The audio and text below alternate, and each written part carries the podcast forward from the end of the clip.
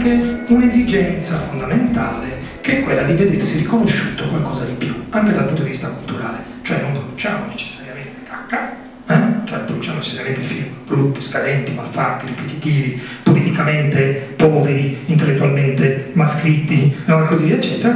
Stiamo cercando di migliorare il contenuto mh? in maniera tale che quindi in riferimento a Shakespeare una scrittura decisamente migliore degli attori signori attori, cioè che Walter Pigeon si sporcasse a fare un film di fantascienza all'epoca era incredibile, diciamo, no? Leslie Nielsen, che oggi ci fa ridere perché pensiamo alla pallottola spuntata, eh, all'epoca era un giovane attore assolutamente. Ma ancora di più, Pianeta Proibito è fondamentale, perché prevede che il futuro della Terra sia positivo. I nostri eroi vengono da una terra che ha conquistato la pace, c'è una federazione sostanzialmente organizzata che manda degli incrociatori stellari nel cosmo a esplorare lo spazio e i nostri tre protagonisti sono Olipo, il comandante, il medico e l'ufficiale scientifico. Cosa avremmo visto? Abbiamo visto Star Trek, magia delle magie. L'abbiamo visto prima di Star Trek, ok? Dopodiché Roddenberry ha voglia di dire che se l'ha inventato lui, e no, ragione a dire che se l'ha inventato lui perché questa è semplicemente la copia esatta di quello che c'è a bordo di una nave, una normale nave. Però il- cioè l'idea, di nuovo, realistica di cercare di calare la nostra visione delle cose in un contesto che ci sembri accettabile per il futuro.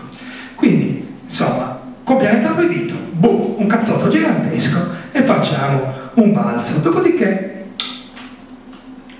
occupiamo di una questione che mi riguarda, riguarda solo me, diciamo, però parleremo di Cronos, il conquistatore dell'universo. Ho scelto la locandina francese per una ragione molto banale, era quella con il maggior numero di pixel disponibile su internet. E quindi è quella che si vede meglio su questo schermo. Eh, perché? Perché abbiamo un ultimo tipo di alieno che ci mancava, perché abbiamo visto il robot, voglio dire, in qualche maniera, no? Ma mh, non è sufficiente. Per Cronos, il conquistatore dell'universo, ci sorbiamo magari potessi fare quello che sto facendo senza inforcare gli occhiali. Eh, accidentaccio, ecco qui. Cronos, il conquistatore dell'universo del 1957, diretto da Kurt Newman, illustrissimo sconosciuto, ma minuto 37, c'è questa cosa buffa che sono tutti al minuto 37. Gli alieni entrano in scena al minuto 37, non so perché.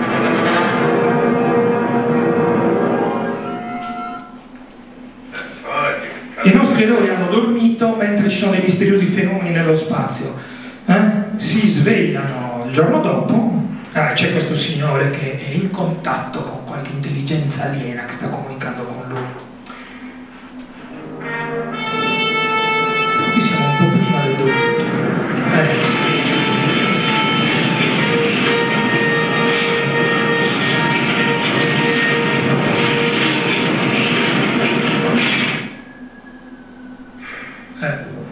Uh, avete sentito già un po' di volte non c'è niente da fare. La mattina dopo del misterioso fenomeno.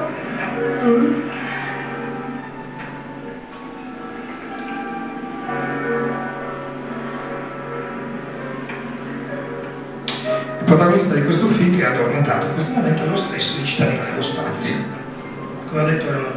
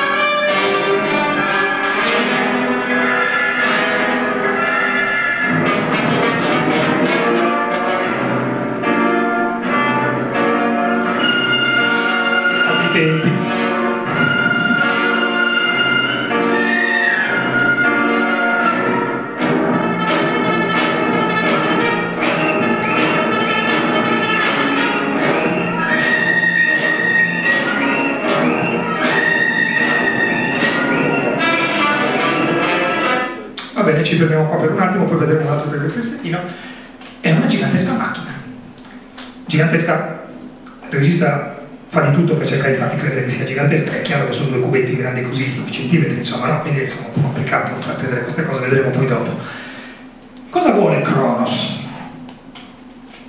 Rubare tutta l'energia della Terra, ridurre il nostro pianeta a asciugare il nostro pianeta e nutrirsi perché lui gira per il cosmo mangiandosi i pianeti. Voilà, abbiamo incontrato l'ultimo modello che ci mancava degli alieni che fanno parte della, della, della ripetitività di questo sistema. Quanti ne abbiamo visti di questi? Un inferno, ma Cronos è il primo che, eh, che, che lo fa, che arriva sulla Terra o anche non arriva sulla Terra, eh, dire, perché non è detto, volte li puoi incontrare nello spazio come succede all'Enterprise, voglio dire, ecco. È lo stesso, però macchine impazzite, la, la, la, la, società che le ha generate è stata distrutta dalle stesse macchine, queste macchine vanno in giro e continuano a fare il loro mestiere, distruggono, distruggono, distruggono. Mm, arriveremo a parlare di una cosa che dice solo questo. e adesso invece vediamo il minuto 55 per vedere Cronos in azione, che c'è un po' da ridere, ma anche un po' da insomma, rimanere affascinati per il coraggio Ecco qui.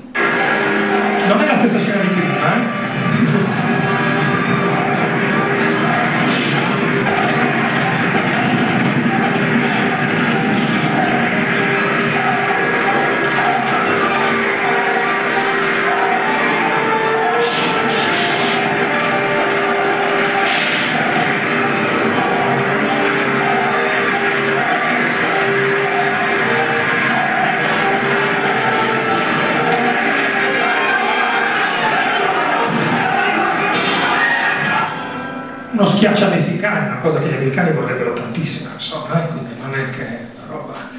Comunque, insomma, questo era Cronos, il conquistatore dell'universo, che è fonte diretta, quando si vede il film la cosa è chiarissima, è fonte diretta del, di Galactus, uno dei nemici di Fantastici 4. Vabbè. Insomma, e lo è anche di Silver Surfer, perché come abbiamo visto c'è un uomo in contatto che anticipa la cosa, avverte la Terra, quindi c'è l'araldo di Galactus. Ok? Qui Jack Kirby va al cinema nel 56 vede questo film, si siede e lo disegna, si è visto, si è visto. Eh? Cioè, eh, non l'abbiamo visto più avanti quando eh, sta per attivare diciamo, la fase finale dell'assorbimento di energia, Cronos emette anche delle fantastiche antennone piegate che proprio fanno Galactus senza nessuna ombra di dubbio, diciamo. Ehm, allora, abbiamo visto Cronos. Ora andiamo avanti parlando di alieni mm, molto molto bizzarri perché eh, stiamo parlando della visualizzazione del, del, concetto di minaccia extraterrestre, la, la, la, la biologia può assumere aspetti assai eh, bizzarri. Mm, ricordatevi alcuni concetti fondamentali, eh, gli alieni siamo noi, eccetera. Non è ancora il caso ma ci stiamo avvicinando. 1957 The Monolith Monsters, da noi la meteora infernale, che una volta tanto è quel titolo. la meteora infernale. Eh, la meteora infernale è ufficialmente diretto da John Sherwood, praticamente sempre diretto da, dal regista del Mostro della Laguna Nera, da Jack Hartford, nel senso che era il produttore, sceneggiatore e tutto il resto, quindi insomma erano come dire una famigliola e qui divertente, no? Adesso non so se si legge, guardate le meteore che precipitavano dallo spazio, guardate la gente trasformata in pietra, guardate il mostro che si ciba nell'acqua. Mm. Questo è un po' meno pauroso, però c'è scritto. Il, cosa sono la meteora infernale? Bisogna vederla per crederci. Quindi ecco qua la meteora infernale. Ecco la meteora che arriva.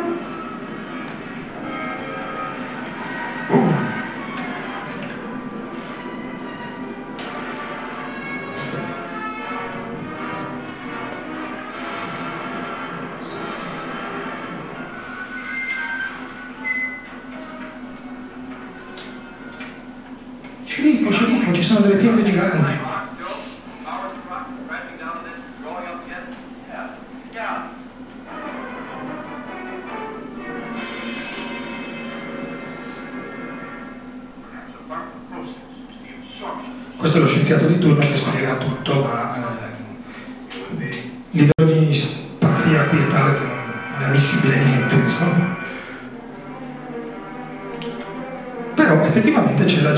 Trasformata in pietra, la qualità dell'immagine non ci fa vedere che sono tutti leggermente striatini, hanno un bellissimo make-up, che non è... Eccolo qua, oh.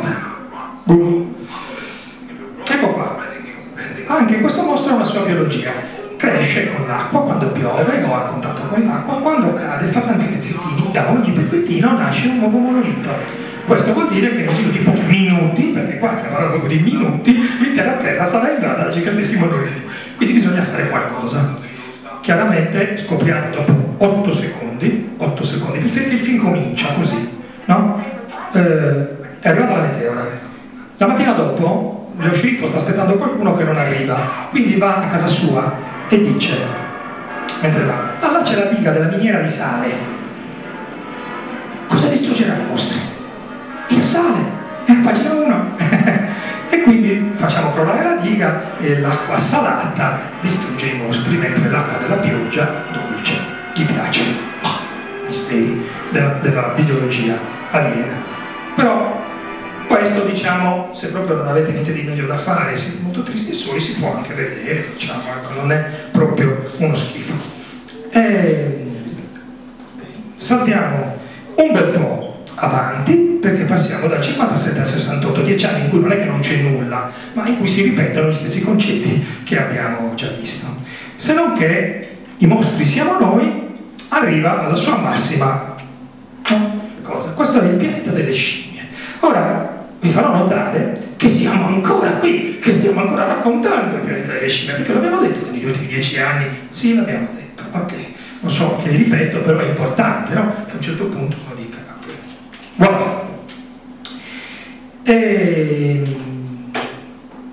Il pianeta delle scimmie è un film chiaramente straordinario perché non abbiamo degli alieni nel senso degli extraterrestri, queste scimmie, o meglio, per tutto il film il povero Charlton Heston immagina, a causa del fatto che era a bordo di un'astronave, di essere precipitato sul pianeta alieno, dove è successa l'evoluzione al contrario rispetto alla Terra. Le scimmie hanno raggiunto l'intelligenza umana e sono diventate intelligenti e gli uomini sono scimmie.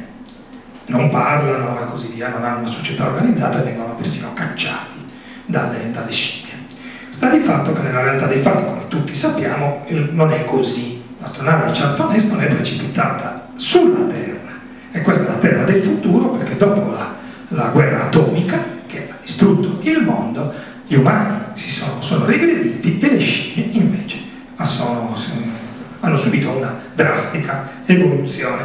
Tutto è possibile grazie al fatto Ecco qui, hm, questo è molto importante perché come abbiamo già detto, qua sono subentrati dei cambiamenti importanti, è arrivata la televisione, gli alieni non sono necessariamente per forza nemici, e questo lo vedremo meglio dopo, e quindi ci si può fare, si può fare anche questo, che è un bel balzo.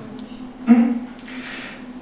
E soprattutto si può fare questo, quello, questa buffa immagine molto divertente, fatta durante la lavorazione del film, ci fa vedere uno degli storici eroi della storia del cinema e non solo. Questo signore è John Chambers, che è l'uomo che ha creato il trucco delle scimmie e che è la ragione per cui si sono fatti i film, perché si poteva fare perfetto. Cioè ormai la tecnologia del make-up era tale per cui era possibile realizzare delle scimmie assolutamente credibili, basate sugli esseri umani, ma John Chambers è anche l'uomo che organizza la fantastica truffa di Argo, cioè quello che permette poi di liberare i, i prigionieri della, dell'ambasciata americana in Iran negli anni 70, insomma se non sapete la storia andate a cercare John Chambers, è molto divertente, perché faceva di tutto, questo era un pazzo furioso, genuino, proprio vero, vero, vero.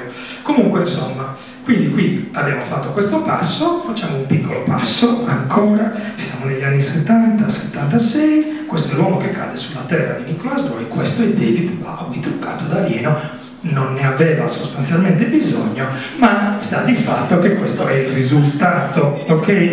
E anche qui abbiamo un alieno che in realtà non è un nostro nemico, no? lui precipita sulla Terra per sbaglio, vuole anche lui sostanzialmente tornare a casa, ricostruirsi l'astronave, vuole raggiungere la sua famiglia, per farlo vende le sue conoscenze. abbiamo parlato di un maggiore realismo, no? vende le sue conoscenze tecnologiche a noi terrestri in maniera tale che lui stesso possa costruirsi la sua astronave, diciamo sostanzialmente, ecco, no? e diventa anche miliardario, diciamo così, è una storia un po' strana, un po' complicata. Oh, siamo arrivati a un punto, ma per arrivare prima di questo punto dobbiamo tornare un po' indietro e dire che nel frattempo è arrivata la televisione, abbiamo detto, e quindi adesso facciamo una carrellata proprio così, no? Ta, ta, ta, ta, ta, ta, ta, ta, ta, ta, ta, e li tutti di fila. Cosa ci teniamo il Gorn, che va sempre bene, eh, per dire che nel frattempo la televisione, eh, la televisione, il cinema va avanti, la televisione sta ferma dove era nel 54, è costretta ad- con pochissimi soldi, pochissimi mesi ad andare avanti, e questo produce il fatto che sì, ci sono anche i mascheroni buffi, diciamo, no? Guardate com'è esattamente identico. Eh, farò uno sforzo gigantesco, anche perché qui è molto difficile, perché a casa mia si apre, ogni cartella apre una cosa diversa, qui invece è molto difficile. Però ecco, no? Cioè, eh, non possiamo vederle una fianco all'altra, ma lo capiamo, no? Che quello lì e quello lì sono uguali, no? E sono passati 50 anni, anzi 60 anni, di più di 60 anni. Cioè, nonostante eh, dal 1902 al 1968 sostanzialmente le cose non cambiano, no? L'uomo in maschera è in maschera e non si può fare niente. E... Però cambia il concetto, perché mentre prima abbiamo visto che c'era una minaccia, che sono, fanno paura, sono inquietanti, eccetera, anche qui alcuni di questi lo sono, ma molti altri no. Tutti questi fanno sostanzialmente mh, parte di un mondo dove gli alieni sono integrati e Spock è protagonista ufficiale scientifico dell'Enterprise è il primo, diciamo, di questi alieni integrati nella società. Traduzione. L'evoluzione della nostra società ci porta a capire che nonostante i nostri sforzi di ammazzare tutti, nella realtà dei fatti la società multietnica è inevitabile, lo deve dire uno di quelli che lo capisce per primo, e pur accettando ancora concetti come i Klingon, che sono palesemente i russi, i Romulani, che sono palesemente i cinesi, o gli Andoriani, che sono palesemente stronzi, ma non saprei dire esattamente a quale razza umana possono corrispondere, però insomma, come si vede dal, dal make-up di questo signore, no? che ha una faccia proprio antipaticissima, chiunque abbia visto l'episodio sa che poi tra l'altro questo signore è buono. il, il, il, ehm, nel frattempo però cominciamo a pensare che esisterà una società multietnica con tantissimi alieni. Intanto che cosa si è fatta qua? Perché? Ah, ecco, niente Godzilla. Siamo a posto. Come no? Eh, sarò brevissimo. e, tantissimi alieni molto diversi e vi faccio notare, perché l'abbiamo detto prima, no? Oh, questa c'è le punte, ma è un'aliena. E finalmente una femmina aliena. Ce l'abbiamo, finalmente non l'abbiamo mai avuta, finora il mostro della Laguna Nera deve rapire Giulia Adams per poter combinare qualcosa. Non può con una della sua specie, invece finalmente. Esistono altre specie, esistono altri alieni, esistono delle società, oltre a quella della nostra, e così via, esiste la confederazione, la federazione dei pianeti uniti o l'impero Klingon altre cose, eccetera, dove esiste una struttura che finalmente ci fa andare avanti. Nello stesso periodo, qualche anno dopo, perché qui siamo nel... eh, sì, qui siamo nel 66, in realtà qualche anno prima, nella realtà dei fatti, come farò? Così, così, ce la faccio? Ora qui vediamo versioni moderne, ma chiaramente, queste sono cose del Doctor Who recente, però avremmo potuto recuperare immagini anche d'epoca, però nella sostanza dei fatti qui abbiamo un sacco di alieni, questa è la televisione inglese, quindi abbiamo visto la televisione americana, questa è la televisione inglese, questo è un Cyrus, questo è un Dalek, questo è un Cyber, questa è la faccia di Boe, questo è uno Hood, questa è una ragazza albero che non mi ricordo come si chiama, questa è una siluriana, questo è un uh, soltariano, questi sono tutti insieme, beati loro, questa è Ciotto, non mi ricordo come si chiama esattamente, questo è un angelo, questo è uno zigone, e basta, e così via, eccetera, eccetera, eccetera. Però sostanzialmente quello che vogliamo dire è che la televisione costretta costringe anche tutti a dire ho capito, ci sono i mostri, i mostri sono forse anche cattivi, ma per raccontare le nostre storie seriamente abbiamo bisogno che non tutti i mostri siano cattivi, che anche ci sono dei mostri buoni, che la società in cui si muovono i nostri personaggi sia articolata e complessa, che accettino gli alieni anche a bordo delle loro astronavi o del TARDIS, no? e così via, eccetera, eccetera, eccetera. Traduzione, la televisione fa da supporto a un cambiamento di idea sostanziale, per cui a un certo punto gli alieni sono anche buoni e sono anche, come dire, facenti parte strutturale della nostra società, o meglio di una società più ampia e più vasta. Quindi la rappresentazione sostanzialmente non cambia, sono sempre mascheroni, sono sempre macchine pericolose, no? Abbiamo parlato prima di, di Cronos, il conquistatore dell'universo, da cui evidentissimamente discendono direttamente i Dalek che dicono, come voi sapete, soltanto sterminare, sterminare, sterminare. No, ecco. Quindi, ciò nonostante, abbiamo visto anche dei Dalek buoni. Ci è capitato di vedere anche dei Dalek buoni. Quindi la cosa diventa un pochino più complicata. Oh, quindi è cambiata la visione delle cose, lezioni alieni, eccola qua, e, e quindi una bella mattina del 1977, pam, ci tocca una cosa. Ora, cosa stiamo guardando? Perché questo è un punto di passaggio interessante. Ma è la Robotrix di Metropolis? No, è un disegno preparatorio di guerre stellari. e quindi, come potete vedere, nonostante tutto, siamo sempre al punto di partenza. Le cose che vediamo nelle prime tre fotografie si ripetono all'infinito. E quindi, dopodiché, quello diventa questo, ok? E dopodiché, questo diventa questo, e... eh, poi diventa tutto questo. Ora queste sono sempre scelte così, no? Trova un po' quello che ho trovato che aveva abbastanza pixel, no? Eh, qua siamo al massimo del massimo, niente di più alieno per me di un camminone, no? Però, insomma, no, però ci interessa molto questo, perché qui c'è, infatti escluso dalla nostra trattazione è ET, perché accidenti sì, l'alieno per eccellenza. E no, perché ho fatto Yoda tre anni prima e quindi ET e Yoda sono uguali. Cioè il problema è che noi stiamo procedendo per concetti, stiamo cercando di andare in fretta, cioè, nonostante siamo più qui da più di due ore. quindi l'idea è che il vecchietto rincoglionito alieno l'abbiamo già fatto, è Yoda, perché dobbiamo fare anche, anche ET? Non c'è bisogno. No, è lo stesso personaggio. Sostanzialmente gli alieni sono diventati buoni, essere vecchi, possono essere giovani, sono simpatici, sono carini, hanno una cultura diversa, piripim, piripim, piripam, ti siamo diventati integrazionisti. Ok? Ciò nonostante ancora mia madre quando vede questa roba fa mamma mia che brutti, no? Ecco, insomma, non ha capito niente di tutta l'evoluzione sociale che nel frattempo c'è stata in tutti questi anni.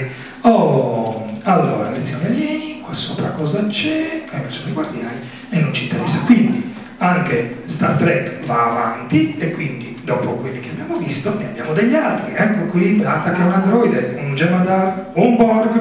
I Borg sarebbero ancora quindi una struttura da insetto, no? Cioè hanno una società tutta tutta, però alla fine anche i Borg.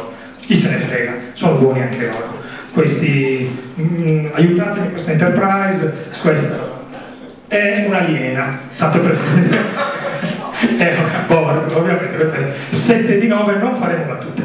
Questo è la Ducati, questi sono i treni, questo è un Klingon, questa è una Romulana, una nuova versione, questa è la specie 3578, quello che è, insomma sono, lo diciamo, eh, i primi digitali alla televisione, ma quello ci arriviamo dopo. Ok, allora, abbiamo detto.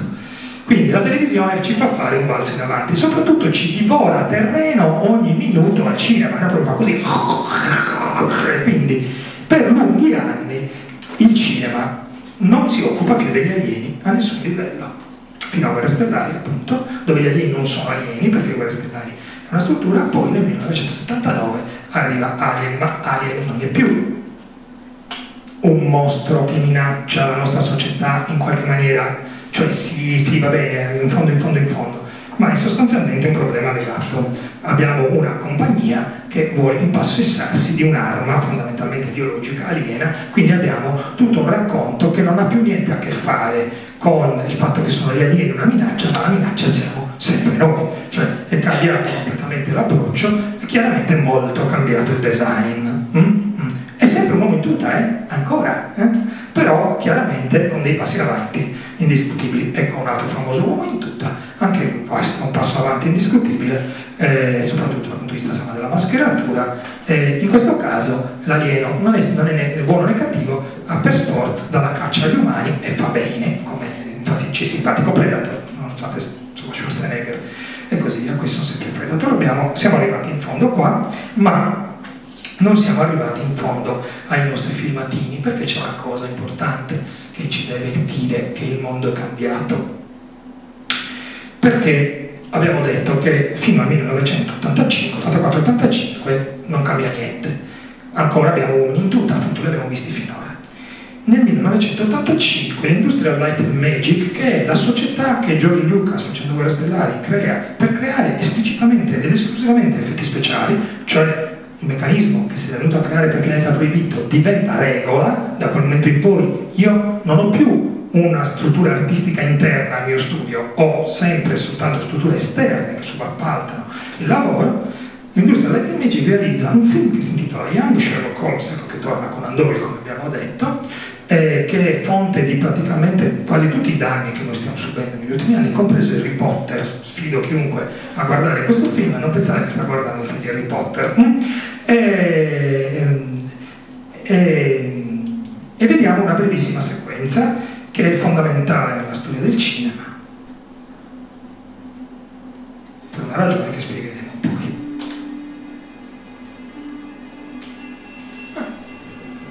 Cosa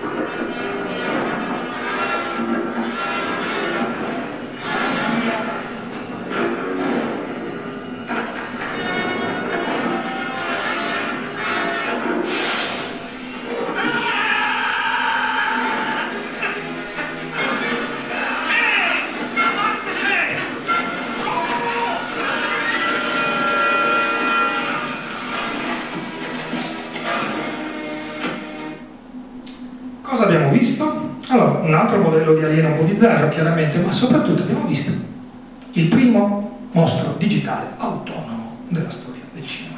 Questa è la prima volta.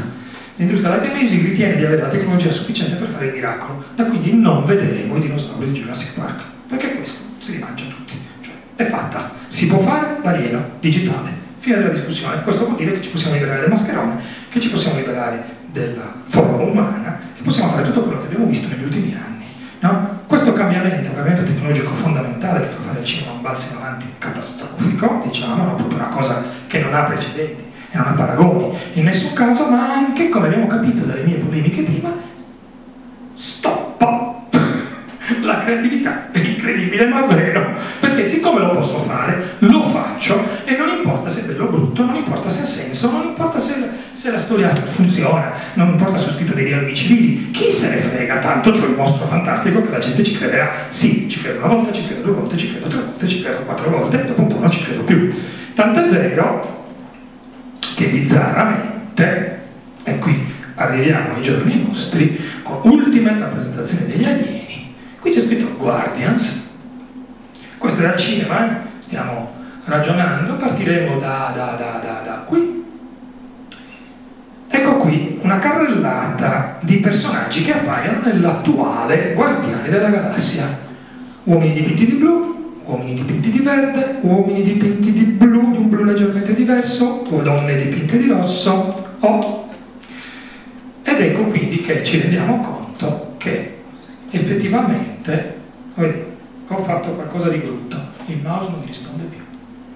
Ah, ci riprovo. Ok? Ok. Eh, che effettivamente, eh, primo, ho, ho, prodotto un film senza soldi, evidentemente, no? Perché eh, non c'ho i soldi per fare gli alieni, faccio tutti dei dipingo di un colore diverso. no? Cioè, è divertente, è meraviglioso, è simpatico, ci piacciono un sacco, ma i soldi li ho spesi tutti per fare l'uomo albero e il simpatico procione. Eccoli qua, ok? Che sono completamente digitali, appunto.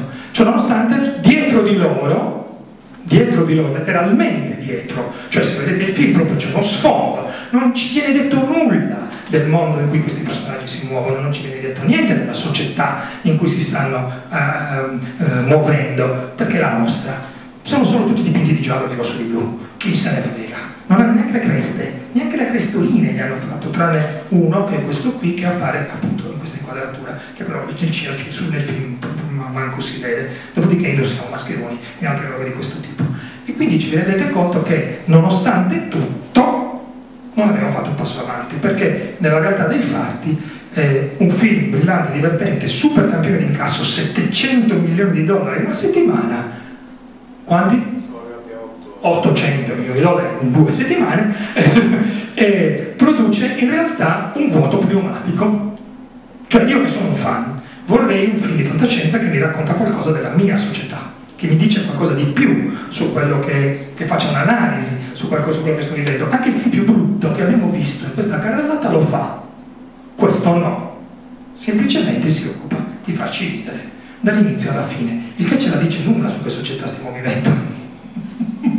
Detto questo, diciamo che abbiamo finito questa carrellata eh, per gli alieni. Ora teoricamente comincia Godzilla, eh, facciamo così, dunque chiudiamo, però io mi rendo conto che chi non ce la fa più vada, perché insomma... Non... Allora, sì, Godzilla. Godzilla eh, ci occuperemo brevemente di una cosa, quindi metteremo un'immagine di sfondo per ora, Godzilla, nel 54, e adesso invece, niente, cioè in realtà potremmo far vedere anche delle cose, ma adesso andiamo, adesso invece andiamo a ruota libera, perché ci occupiamo di qualcos'altro, cioè andiamo dall'altra parte del mondo. E che cosa è successo? È successo che nel frattempo c'è stata, come immaginiamo, la seconda guerra mondiale. Allora, ehm, facciamo una brevissima cosa per cercare di chiarire, perché è difficile focalizzare poi un altro, un'altra società, un'altra cultura come quella giapponese, cercare di capire cosa stiamo guardando. Quando nasce il cinema, immediatamente il cinema giapponese è il cinema più importante nel mondo. I giapponesi hanno la struttura produttiva più imponente che esista, producono quasi 600 film all'anno, prima muti e poi sonori, e, e, hanno, um, e anche hanno un successo enorme esclusivamente in Giappone, cioè no, no, no, sono film inesportabili, sono rappresentazioni della loro cultura della loro società. Nel 1923, terremoto del canto, io dico 23, controllate, prima che dica una sciocchezza, c'è il grande terremoto del canto, Tokyo viene distrutta, tutti gli studios cinematografici che producevano cinema erano a Tokyo. Le, eh, tutti questi film di cui stiamo parlando erano su pellicola e su pellicola infiammabile all'epoca. Quindi bruciano tutti nel gigantesco incendio che dopo il terremoto distrugge l'intera città. Non rimane niente. La, la, la produzione cinematografica giapponese viene completamente distrutta, in ginocchio. Non c'è niente da fare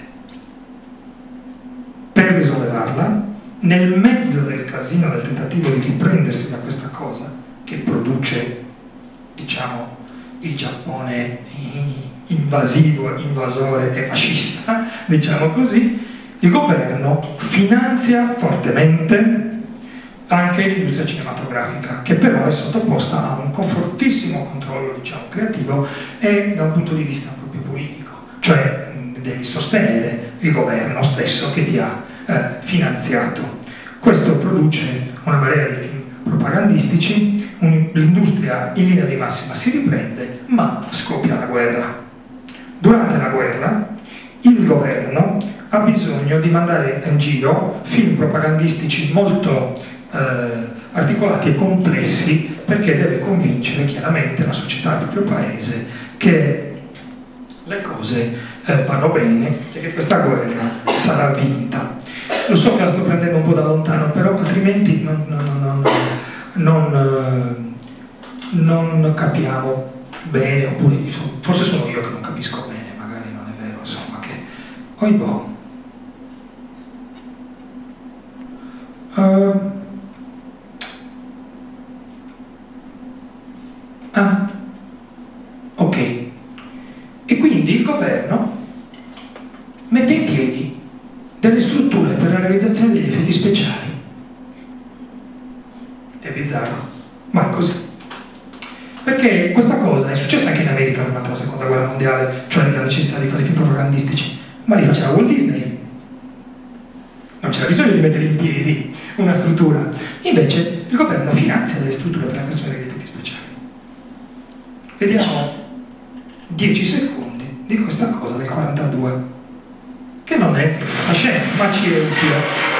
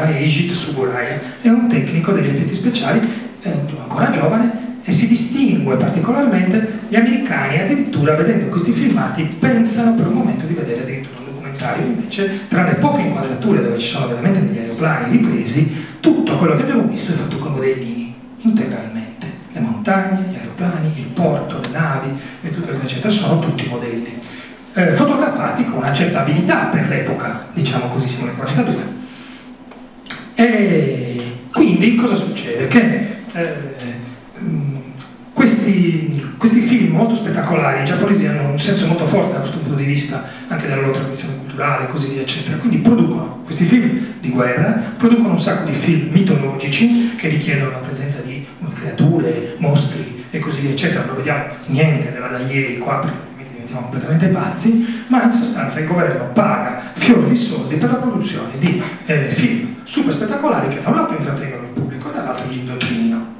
Cioè gli dicano che abbiamo ragione, che eh, la vittoria è a portata di mano e così via, eccetera, eccetera, eccetera. Quando il Giappone perde la guerra, la situazione è chiaramente catastrofica. Ma non solo, questa adesso arriviamo in quegli ambiti bizzarri, mh, delle, delle cose che si sanno o non si sanno, diciamo così. Ecco. E questa è una cosa strana, ma poi adesso lo spieghiamo. Sta di fatto che il Giappone si arrende, la resa è per forza senza condizioni, gli hanno sganciato due bombe nucleari, sono morte migliaia di persone. È un disastro spaventosissimo, fondamentale. Non possiamo parlare di Godzilla se non eh, capiamo che razza di orrore è stata la bomba, sia per i giapponesi in se stessi, sia in assoluto, anche per gli americani. Perché non dico che gli americani l'hanno sganciato senza sapere cosa stavano facendo, però certamente non avevano valutato in pieno le conseguenze di quello che voleva dire sganciare la bomba. Lo fanno perché i giapponesi non si arrendono, perché piuttosto preferiscono sacrificare l'intera loro gioventù usando i kamikaze, perché non c'è verso, vai in un'isoletta e pam, ti spara da solo contro mille, si esce fuori e spara. Cazzo! Li vogliamo fermare, non li vogliamo fermare. Bomba nucleare. Dopodiché sono pericolosi questi, sono una minaccia. Chi li ferma questi? Quindi, nella sostanza dei fatti, dal 1947, momento in cui comincia ufficialmente l'occupazione del Giappone da parte degli americani, fino al 1952, sono due anni prima di Godzilla, il governo del Giappone è nelle mani degli americani e in specifico modo del generale MacArthur, il quale scrive e corregge di suo pugno, con le correzioni che si vedono, la Costituzione del Giappone, stabilendo una democrazia a forza, garantita dagli americani, che è ancora valida oggi. La Costituzione del Giappone l'ha scritta il generale MacArthur, quella che c'è adesso, la scritta generale MacArthur, a dimostrazione che possono succedere tante cose con le Costituzioni. Mm. Eh dice la più bella del mondo. Beh, chi dipende? Ci sono delle tante cose misteriose nella storia, no? Ma non solo, il generale MacArthur, essendo americano, è convinto di una cosa fondamentale, che dato che il cinema precedente ha indottrinato i giapponesi a diventare invincibili, assolutamente cosa bisogna fare? L'esatto opposto. Quindi si prende la briga, lui personalmente, con uno staff di altre pochissime in realtà persone, di controllare e riscrivere materialmente tutte le sceneggiature di tutti i film che vengono prodotti sotto il controllo suo e degli americani. Quindi, nella sostanza dei fatti, torniamo qui, nella sostanza dei fatti i giapponesi non sono in grado di produrre cinema autonomo, possono solo produrre film che in qualche maniera vengono approvati dagli americani. Questo produce il fatto che in tutti questi anni non possono produrre chiaramente un film di guerra, non possono produrre chiaramente dei film con contenuto politico. Questa è una delle tante ragioni per cui Akira Kurosawa se ne va, voglio dire, no? Cioè, ma come lo vedremo anche per altre ragioni. Insomma, quindi sono costretti a fare del cinema vacuo, in qualche maniera. Il 98% dei film sono musical, Avevo anche preparato un pezzettino di musical perché uno non può credere che esistono i musical giapponesi, però diciamo che siamo troppo avanti, lasciamo perdere i musical giapponesi. Però, insomma, però è fondamentale, perché stiamo parlando di un cinema basato sull'intrattenimento e sul divertimento, totalmente, non so come dire, no? Cioè viene snaturata completamente la, la natura della cosa. Nel 1952, e quindi non è possibile fare il film sulla bomba, non è possibile fare un film dove io parlo delle conseguenze, dove io faccio un'analisi di cosa è capitato. Non è possibile. Il generale MacArthur tira una bella linea rossa e dice bocciato. C'è. E chi si è visto? Si è visto. Pam, un timbro, via. Ciò nonostante, nel frattempo, come abbiamo detto, ho messo in piedi dei giganteschi eh, studi per la creazione degli effetti speciali perché dovevo produrre film fantasticamente spettacolari per convincere il mio stesso popolo che tutto stava andando al meglio. Quindi un po' questa cosa viene utilizzata per questi musical che sono piuttosto costosi e piuttosto impegnativi, però sotto sotto eh, i, tecnici degli effetti speciali, in particolar modo Eiji Tsuburaya, dicono ma mi piacerebbe tanto fare degli aeroplani, ma ho capito che non possiamo, non possiamo neanche avere l'esercito, no? le, for- le, forze di autodifesa. No? E... Però sarebbe bello poter raccontare qualcosa in questo modo, insomma, così e così, pian pianino si forma l'idea, anche a causa del successo del fatto che il Giappone è stato isolato fino a quel momento, in quegli anni, tutti i film americani degli anni precedenti arrivano in Giappone, quindi arrivano tutti questi fantastici film che abbiamo visto prima. E quindi dinosauri che si menano, così via, eccetera, ne visto uno solo, ne hanno fatti centinaia, voglio dire, cioè deve essere chiaro. Quindi, che hanno successo, la gente è disposta a guardarli. Quindi si sommano tutte queste istanze, queste esigenze diversissime, quella di dire qualcosa su quello che ci è capitato, quello di visualizzare certe cose perché non abbiamo la tecnica per farlo ma non, non, non possiamo vedere cose, eccetera, quindi pian pianino si forma l'idea di fare un film come questo, un film su un mostro. Attenzione, il film del 54, la censura americana ufficialmente cessa nel 52, ma abbiamo a che fare con la cultura giapponese. Immaginatevi che il sistema della commissione di censura americana è attivo ancora oggi, perché sono giapponesi, gli hanno messo in piedi un sistema, loro fanno. Cioè non è che pensano adesso lo aboliamo, non hanno abolito la Costituzione, quindi figurati.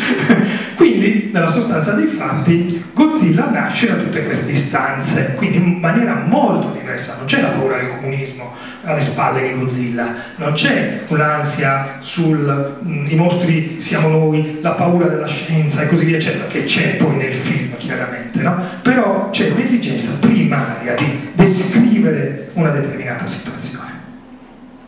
Quindi si mette in piedi questa cosa e mh, è complesso spiegare che se ci metti una settimana in Giappone, a quell'epoca, se ci metti una settim- più di una settimana a girare un film, eri un incompetente.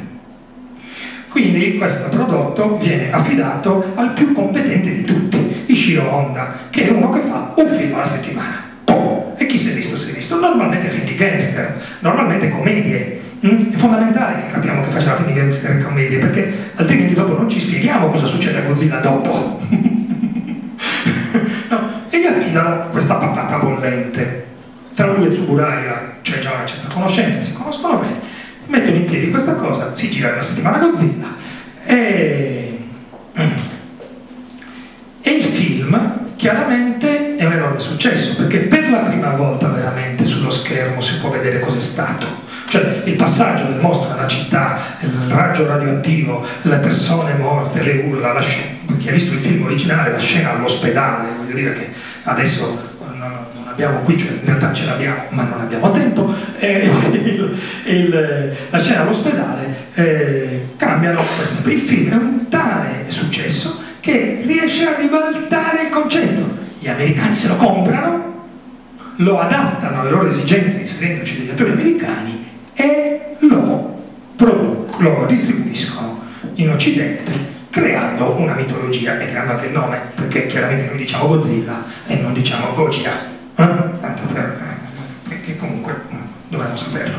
Ora sta di fatto che quindi questo meccanismo mette in moto un meccanismo enorme, perché voi dovete capire che Godzilla, siamo il 4 5 di novembre, Godzilla esce sempre in questo periodo, cioè tutti i film di Godzilla escono più o meno a Natale, mm? cioè sono l'esatto equivalente dei nostri film delle vacanze di Natale o così via, eccetera, dobbiamo sostituire le cose, cioè eh, Boldi de Sica o gli attuali loro piccoli valgono Godzilla, ok? Trunk, eh? è, un film festivo, quindi eh, la prima volta è un film inquietante, diciamo, di paura, perché c'è bisogno di sbloccare una serie di situazioni.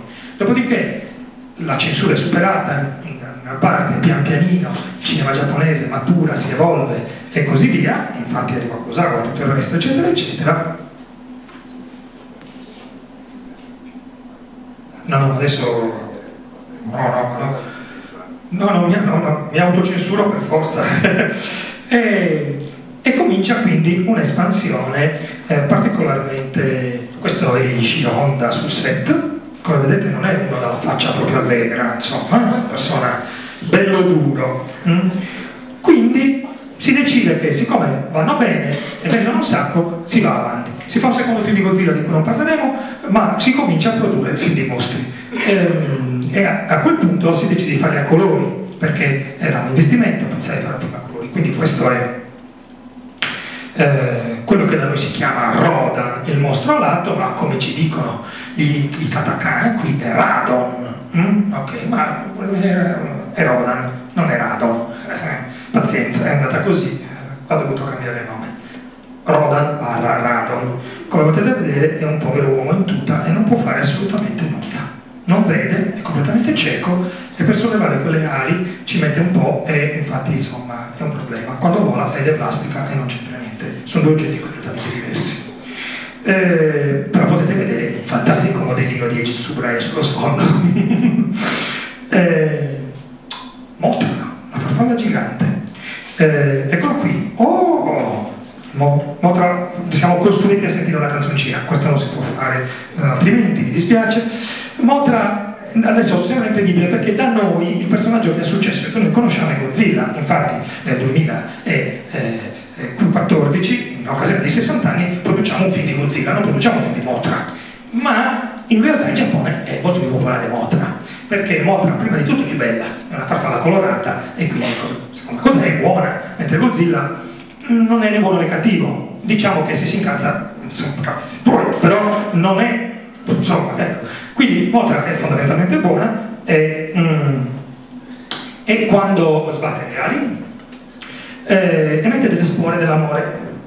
Per cui ad esempio in Godzilla contro Motra 2 eh, arriva a Tokyo perché una bambina l'ha evocata perché i suoi genitori sono divorziati e lei vuole che si rimettano insieme. Allora Motra distrugge tutta la città e arriva davanti ai due genitori che sono affacciati davanti a una finestra e gli fa con, le, con le spore dell'amore e quelli dicono eh cara ti amo ancora anch'io e la bambina sorride contenta a fine del film è incomprensibile cioè quello che voglio dire è che come faccio a mettere insieme questo con quello un'evoluzione culturale che ci ha portato a dare alla fantascienza anche un senso etico, diciamo così, no? un contenuto sociale e così via, eccetera, qui diventa una pazzia totalmente senza senso ai nostri occhi. No? Bisognerebbe studiare molto a lungo la cultura giapponese, cosa che i pazzi come me in parte fanno. Eh, ed ora, ed ora è creato dall'inquinamento, come si vede, infatti è una macchia di petrolio che prende vita ha degli occhioni molto cattivi, ehm, aspira il fumo dalle ciminiere facendosi le canne e diventando sempre più feroce e cattivo eh, e combatte contro Godzilla quando assume l'aspetto di un uomo in tuta. Eh, e cosa possiamo fare? Niente. Questi sono diciamo, rappresentativi della follia diciamo, di Godzilla, diciamo. qui siamo in Pini anni 70, ovviamente, un film totalmente psichedelico che sconsiglio a tutti, oppure lo consiglio a seconda di quello che volete fare, diciamo, ecco, quella sera. Insomma, ecco, al posto di drogarsi si può guardare Godzilla contro il loro. Questa è una foto di scena che ce la dice lunga sullo stato mentale anche di chi girava il film dentro, insomma, ecco. eh, questo è Godzilla, nella sua primissima apparizione, la prima volta che lo vediamo è in questo fotogramma tratto da Godzilla del 54, adesso queste stanno ruotando. Ehm, brevissimamente dirò una parola, vi faccio vedere l'uomo di cui abbiamo parlato finora, questo è Eiji eh, Tsuburaya, che era un uomo veramente simpatico, quello è Frankenstein della Terra, di cui non parleremo perché non abbiamo più tempo, questa è una foto meravigliosa ce la dice lunga, questa anche Tsuburaya con i suoi mostri, e questo è Mutsuraya con la sua creatura più famosa, che da noi non esiste, Ultraman. Ok? E, e guardate il gesto, no? Proprio sul cazzo di totale, con i modellini dietro, meraviglioso. Beato lui. E, inter- nelle interviste Tsuburaya sostiene una tesi, giustamente, lui dice, ma scusami, Eiji, ma perché non fai uno sforzo per rendere un pochino più credibile quello che stai facendo? Cioè, perché è tutto così finto, così giocattoloso? E lui risponde, dice, ma scusami, ma tu, se fossi libero dalla responsabilità dell'essere un adulto, cosa vorresti fare? Giocare. Pensa che fortuna, io posso giocare tutto il tempo, sono pieno di giocattoli. E quindi chiaramente io lo amo tantissimo di Cisurani perché ha ragione, io farei la stessa cosa, insomma, come, come, non voler distruggere un modellino di città camminandoci sopra, è meraviglioso, no? lo fa anche Calvin di Calvin Hobbes. Eh, questo appunto era Egitto Suburaya e invece questo qui, lo vediamo per un attimo, questo signore particolarmente bizzarro, che qui è fotografato quando era molto anziano, è Shigeru Komatsuzaki. Ora vedete chi è Shigeru Komatsuzaki? Shigeru Komatsuzaki è l'uomo che li disegnava i mostri perché qualcuno deve disegnare questi oggetti bizzarri che ci sono nei film di fantascienza giapponesi, qualcuno deve disegnare i mostri. Ed eccolo qua, questo è quello che da noi si chiama Atragon, che da loro si chiama Gotengo, il sottomarino atomico, disegnato da Shigeru Komatsuzaki, un altro genio della storia del cinema, eh, sconosciuto ai più.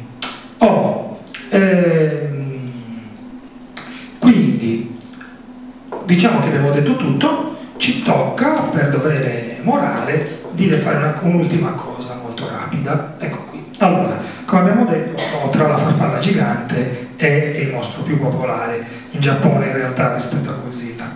Eh, dobbiamo vedere l'ultimo filmatino ovviamente, per forza, perché siamo proprio i 60 anni di Godzilla, adesso va bene stringere, però è chiaro che bisogna arrivare in fondo. Eh, eh, la storia di Motra merita di essere raccontata in pochi secondi perché è veramente bizzarra. Allora, eh, a un certo punto nel mar del Giappone emerge un'isola e va preso così.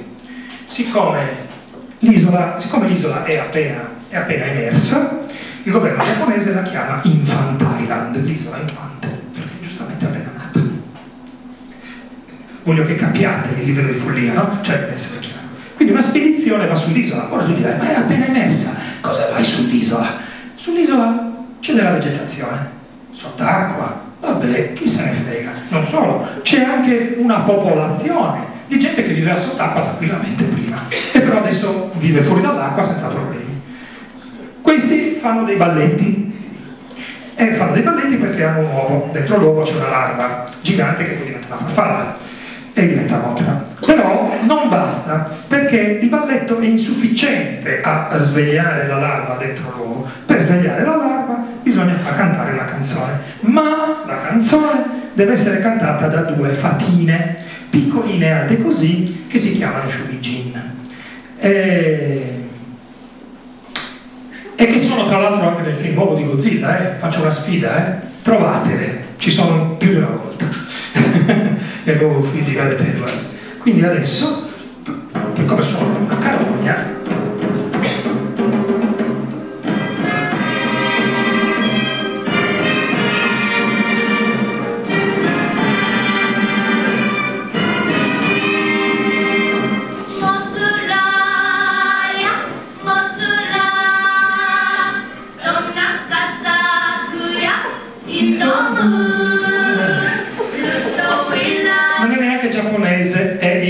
dialetto delle isole. Però, insomma, Motra nasce dall'uovo e tutto succede questa cosa qui. Ora, arriviamo brevemente al fatto che c'è stato un film di Godzilla fino al cinema fino a pochi giorni fa. E questo film del 69 è un film americano, eh, a me che sono fan è piaciuto, è pieno di citazioni bizzarre, una volta che sapete chi è Motra e che sapete che c'è un uomo, che c'è una larva, che ci sono due bambinette che cantano, eh, e così via, potete andare a rivedere il film e trovare tutte le 72 milioni di volte in cui il regista cita Motra, perché chiaramente il regista è veramente un fan, è veramente un nerd dei mostri giapponesi, non voleva fare Godzilla, voleva fare Motra, però glielo impediscono, perché giustamente dicono, primo, è Godzilla il mostro che la gente conosce in Occidente e non Motra, secondo, una farfalla gigante colorata, sei un pazzo, no? Ok, e quindi non si fa, cioè nonostante in ogni inquadratura in qualche maniera viene richiamato Motra, se poi uno ha visto i film di Godzilla contro Motra, ci sono stati diversi film di Godzilla contro Motra, il, il eh, oh, oh, oh, eh, insomma le citazioni sono veramente tantissime. Ora, il, questo nuovo film chiaramente ripresenta Godzilla nel suo aspetto diciamo tradizionale, cioè un grosso ciccione che eh, distrugge le città, emette un alito radioattivo. Con una scusa narrativa riuscita, il nostro regista ci fa capire che però i mostri in questa versione le radiazioni le mangiano, così nessuno deve morire di radiazioni in questi film che essendo moderni non può, sarebbe inaccettabile immaginare che tu emetti radiazioni dappertutto e la gente sopravvive. No, voglio dire, insomma, non una cosa eccetera. Quindi eh, c'è questo questo film particolare e questo film per la prima volta in un film occidentale di grossa produzione succede una cosa che nella sostanza non si è mai fatta, sembra strano a dirsi, ma non si è mai fatta nei film occidentali se non in, in, in quei film buffi degli anni 50 ma mai con dei mostri immaginari. Quindi ci ricordiamo per un momento il mondo perduto, eh? 1925 di Harry Hoyt e guardiamo questa cosa, ammesso che si veda qualcosa, eh? perché è tutto molto buio.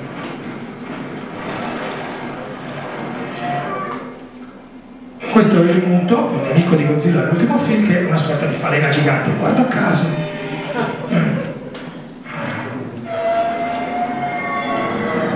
Il nostro eroe ha appena ammazzato tutti i bambini del mondo, è molto arrabbiato. e si sta per mangiare il nostro protagonista.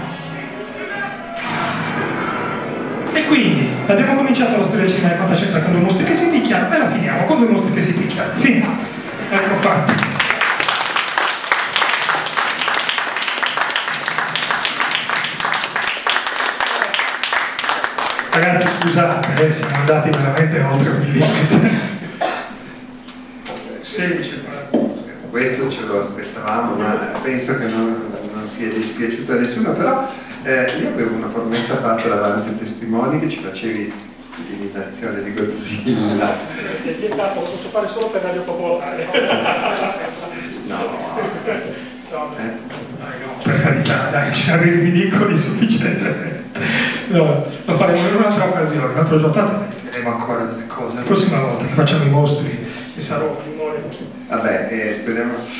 Dunque, adesso eh, comunque intanto abbiamo ancora un po' di tempo, se immagino che qualcosa magari avrete voglia di chiedere Antonio, quindi potete farlo liberamente, solo magari venite qua un attimo perché credo, adesso non so bene come funziona, ma se il sistema è il solito per la registrazione, eh, sì, quello posso anche porgervelo, ma perché credo che registrino direttamente dal di dentro del microfono, quindi se anche parlate ad alta voce eh, non viene, infatti nelle cose che ho fatto l'anno scorso c'è una bellissima scena in cui Glauco si sporge troppo, parla fuori dal microfono e non sente niente, per fortuna dura poco, quindi eh, allora, eh, quindi adesso eh, io chiedo solo una cosa, eh, poi vi lascio libero Jack, scusa, ma eh, per- perché esattamente, a parte la pazzia, c'è un altro motivo per cui poi dopo il primo film che era così si è messo a fare dei film tutti a rovescio? Appunto era una- un autore specializzato in genere, no? era un grande regista che veniva utilizzato proprio per riempire gli spazi, diciamo così. No? E, mm, nella realtà dei fatti, se qualcuno avrà mai voglia di rivedere i film di Honda, ricordiamo che Ishiro Honda è stato l'assistente della regia di tutti i film di Akira Kurosawa fino all'ultimo quindi non era proprio uno scemo, voglio dire, no? Ecco, cioè, alcune delle sequenze più famose della storia del cinema, alcune delle sequenze, per esempio la sequenza sotto la pioggia dei Sette Samurai e così via, eccetera, le dirette lui, quindi non, non è un pa- semplicemente un pazzo, diciamo così, ecco. Però è chiaro che nei film di Godzilla lui, al di là dei problemi economici, delle esigenze di mercato, i film di Godzilla negli anni, negli anni 70, una- Godzilla è diviso in tre epoche, eh, l'epoca Showa e quella dei film originali, diciamo così, eh, sono tutti film che declinano, diciamo così, verso prodotti per ragazzi, per giovani, che diventano sempre più buffi, però non è, non è proprio vero. In eh, Godzilla's Revenge, la vendetta di Godzilla, che si intitola così, ma non c'è nessuna vendetta, il, ehm, addirittura eh, la storia eh, racconta di un bambino che eh, rimane solo perché nella- nell'esplosione del boom economico del Giappone, che è immediato dopoguerra, i genitori devono lavorare tutto il giorno, lui rimane da solo quando rientra da scuola, deve cucinarsi da solo, eccetera, eccetera, e quindi siccome da solo in casa non sa che fare, si immagina delle storie di Godzilla. mm? Dopodiché, immaginandosi delle storie di Godzilla, confonde la realtà con la fantasia e eh, scambia sostanzialmente una sorta di rapina dei gangster, che sono dei veri gangster, che stanno combattendo una rapina, come un combattimento tra mostri. E si lascia coinvolgere in questa cosa, viene rapito dai gangster e viene poi salvato all'ultimo momento dagli stessi genitori. Dove Godzilla? Soltanto nella mente del bambino. Questo per dire che il regista completamente pazzo non fa una cosa del genere, oppure è perché è completamente pazzo che fa una cosa del genere, insomma bisogna eh, valutare. Quindi questo film tra l'altro che è uno dei più belli, eh, non è mai stato distribuito in Italia perché chiaramente la produzione italiana quando l'ha visto ha detto e come faccio? Cioè no, no, no, no, no. Ammesso che questi film funzionino nelle parrocchie, cosa che era vera all'epoca, non. Quindi Onda ha un gusto particolare per mm, la follia, c'è tutta una cosa un po' complicata e strana mh, sul sesso, che se se potremmo parlarne per ore, lo lasciamo perdere, e la, mh, ha un- veramente un gusto per l'iperbole, per l'eccesso. Cioè se noi vediamo questi film vediamo che tra quello che è rappresentato sullo schermo e quella che è l'idea c'è per forza una differenza molto forte. Cioè non ci sono i soldi per rappresentare esattamente l'idea che c'era nella testa. C'è uno Stato che coraggiosamente si fa lo stesso. Sono sfide molto complesse. Da questo punto di vista il film più bello di tutti che io vi consiglio non è un film di Godzilla, ma appunto è Frankenstein alla conquista della Terra. Perché voi dovete crederci, capite, che arrivano i nazisti nel castello del dottor Frankenstein, rubano il cervello di Frankenstein che è immortale per definizione. Lo mettono su un sommergibile e fanno uno scambio al largo con un sommergibile giapponese perché vogliono dare ai giapponesi il cervello di Frankenstein, perché così è al sicuro. Il cervello di Frankenstein viene esportato, importato dal più importante scienziato giapponese che lavora nell'ospedale di Hiroshima. L'ospedale di Hiroshima, come forse ricorderete, è l'unica struttura sopravvissuta all'esplosione. È quella che era al centro dell'esplosione e non è crollato. Quindi la bomba nucleare espone direttamente il cervello di Frankenstein alle radiazioni. E il cervello di Frankenstein si autorigenera creando Frankenstein con gli elettrodi, le cicatrici e tutto, no? perché è genetico, di una cosa che non è genetica. Ok? Dopodiché Frankenstein cresce, cresce esponenzialmente, si innamora della dottoressa che lo cura, diventa adolescente, la dottoressa gli dice, "Mm, beh non sono tanto convinta, giustamente, lui si incazza, però nel frattempo è diventato altro il doppio il giorno dopo, quindi va a casa sua, dalla finestra la guarda, la spia, lei si spoglia, però soddisfatto, diciamo, se ne va. Lei però lo insegue, lui diventa sempre più grande, sempre più grande, sempre più grande e a un certo punto viene fuori un mostro che si chiama Barugon, loro combattono, Frankenstein sopravvive. Al mostro, tutti sono contenti, ma attenzione, qui c'è la fantastica dicotomia, nella versione americana. Eh, ci sono delle, delle immagini di repertorio di vulcano e una sovrapposizione fatta brutalmente in post-produzione dove lui fa così ah, e cade nel vulcano e viene distrutto da un vulcano che gli si apre sotto i piedi perché hanno combattuto col mostro. Questo perché nella versione giapponese arriva un polpo in alta montagna, un polpo gigante in alta montagna, in alta montagna, è una cosa incomprensibile, sono sulla cima di una montagna, quindi lui butta giù Barugon e sa, arriva un polpo gigante, se lo porta giù e lo trascina per tutta la montagna con tutti che lo inseguono, Frankenstein, Frankenstein e così via eccetera, e il polpo se lo porta sott'acqua. Sott'acqua dove? In un laghetto di montagna. Però, cioè, capisci? Pum, e è morto. Tu, come è morto? Allora, voi capite che o è scemo o è un genio, insomma, bisogna arrivarci. Scusami, ma eh, non volevo fare questa cosa di Frankenstein, ma alla fine l'abbiamo fatto. Eh, quindi è chiaro che eh, esiste anche un seguito. eh? Che però lasciamo perdere, insomma, esiste anche il seguito, con Polpo, eh, che comincia con Polpo.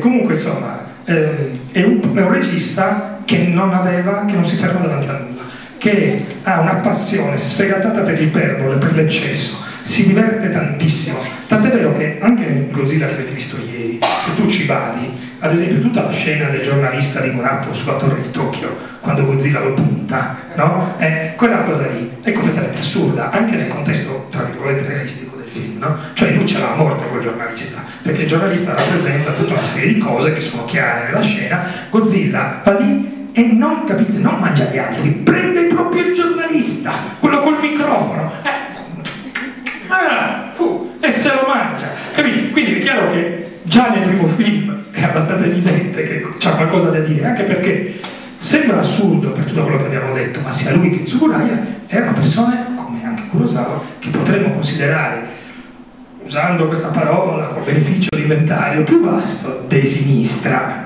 Ok? Ecco, da cui deriva poi uno dei suoi film più famosi che non abbiamo messo qui perché alla fine non ci stava, ma Tango il mostro, dove c'erano degli alieni più strani dell'universo, cioè il fungo eh, allucinogeno che diventa un costumone che va in giro a minacciare belle ragazze. Quindi, insomma, adesso eh, quindi, non è proprio così, cioè non è che proprio manchi un contenuto nei film di Noshiro ecco quello che voglio dire è che a vederli il contenuto c'è. È bizzarro, è bizzarro, è assai bizzarro. Eh, Ho detto in Oshiro, per abitudine, Ishiro.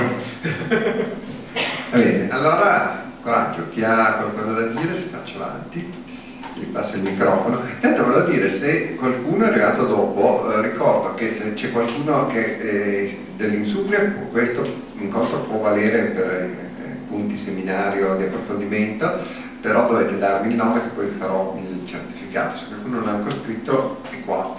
E, eh, però dico anche a chi non fosse dell'Insubria, se qualcuno ancora vuole è interessato a questa cosa che tentiamo di fare il 4 dicembre, di andare al tempo permettendo all'osservatorio del Tradate a vedere le stelle con eh, telescopi veri, eh, mi aggiunga in questo caso senza, ovviamente se non è dell'Insubria non mi può mettere il numero di matricola, ma che mi metta la, il telefono invece perché dobbiamo poi avvertirci perché quella è una cosa che può cambiare anche all'ultimo momento in funzione del tempo. Eh, quindi foglio qua, se volete qualcuno che ha qualcosa da dire, coraggio. No? Eh? No, penso di sì. Sarebbero 15 minuti.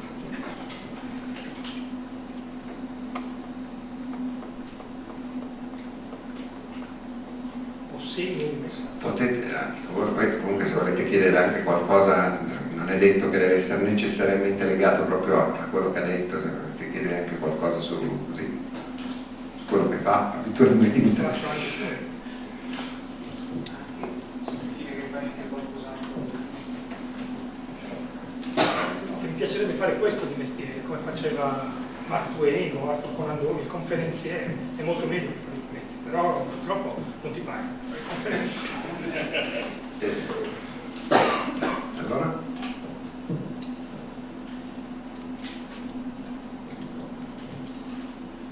Non c'è nessuno. Niente. Niente. Ha esaurito tutte le vostre aspettative. No, comunque può andare bene anche così. eh. Eh, comunque abbiamo più o meno fatto quello che dovevamo fare oggi. Ehm, volevo dire una cosa, questo sì, per chi è interessato alla, eh, anche alle altre cose, eh, che l'incontro del 14 con Bignami e la Cristina Bellong è purtroppo ahimè a rischio perché c'è lo sciopero generale. Fatto un brutto scherzo, adesso dobbiamo vedere cosa fare.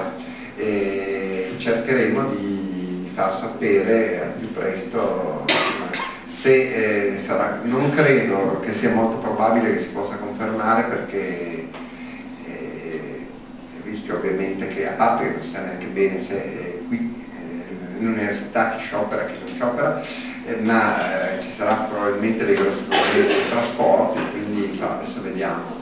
Eh, giusto tanto per dire, visto che c'era stato, poi questo è da tutto da verificare, ma giusto per avere un'idea, eh, siccome lui aveva anche detto che eventualmente sarebbe disponibile a farlo il giorno dopo, che però è un sabato, eh, a voi personalmente potrebbe andare, penso che lo faremo sempre verso 5 e mezza. Chi, Eh, sabato sera sempre un po' di- chi eventualmente, diciamo, se facessimo il sabato, giusto per avere un'idea, chi potrebbe, chi pensa che potrebbe venire, alza la mano. Mm, capito che non è forse molto, ma vedremo. Comunque cercheremo di farvi sapere, tenete d'occhio magari anche il sito dell'Insubria, eh, sezione 20, dove dovrebbe esserci poi tra poco.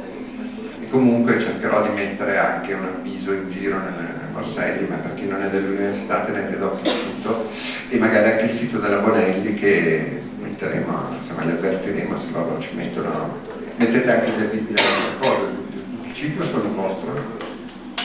Sul sito Bonelli mettete anche gli avvisi di tutto il ciclo, soltanto i vostri. Dovrebbe esserci tutto, di tutto, poi chiaramente evidenziamo. Sì, d'accordo. Beh, quindi insomma così dovrei, in qualche modo penso che riuscirete a essere tenuti al corrente. Va bene, allora se non ci sono altre questioni possiamo ringraziare Juan Antonio e ricordo se qualcuno deve ancora eh, insegnarsi, venga qui adesso che c'è. Grazie a tutti e, e alla prossima. Grazie. Grazie.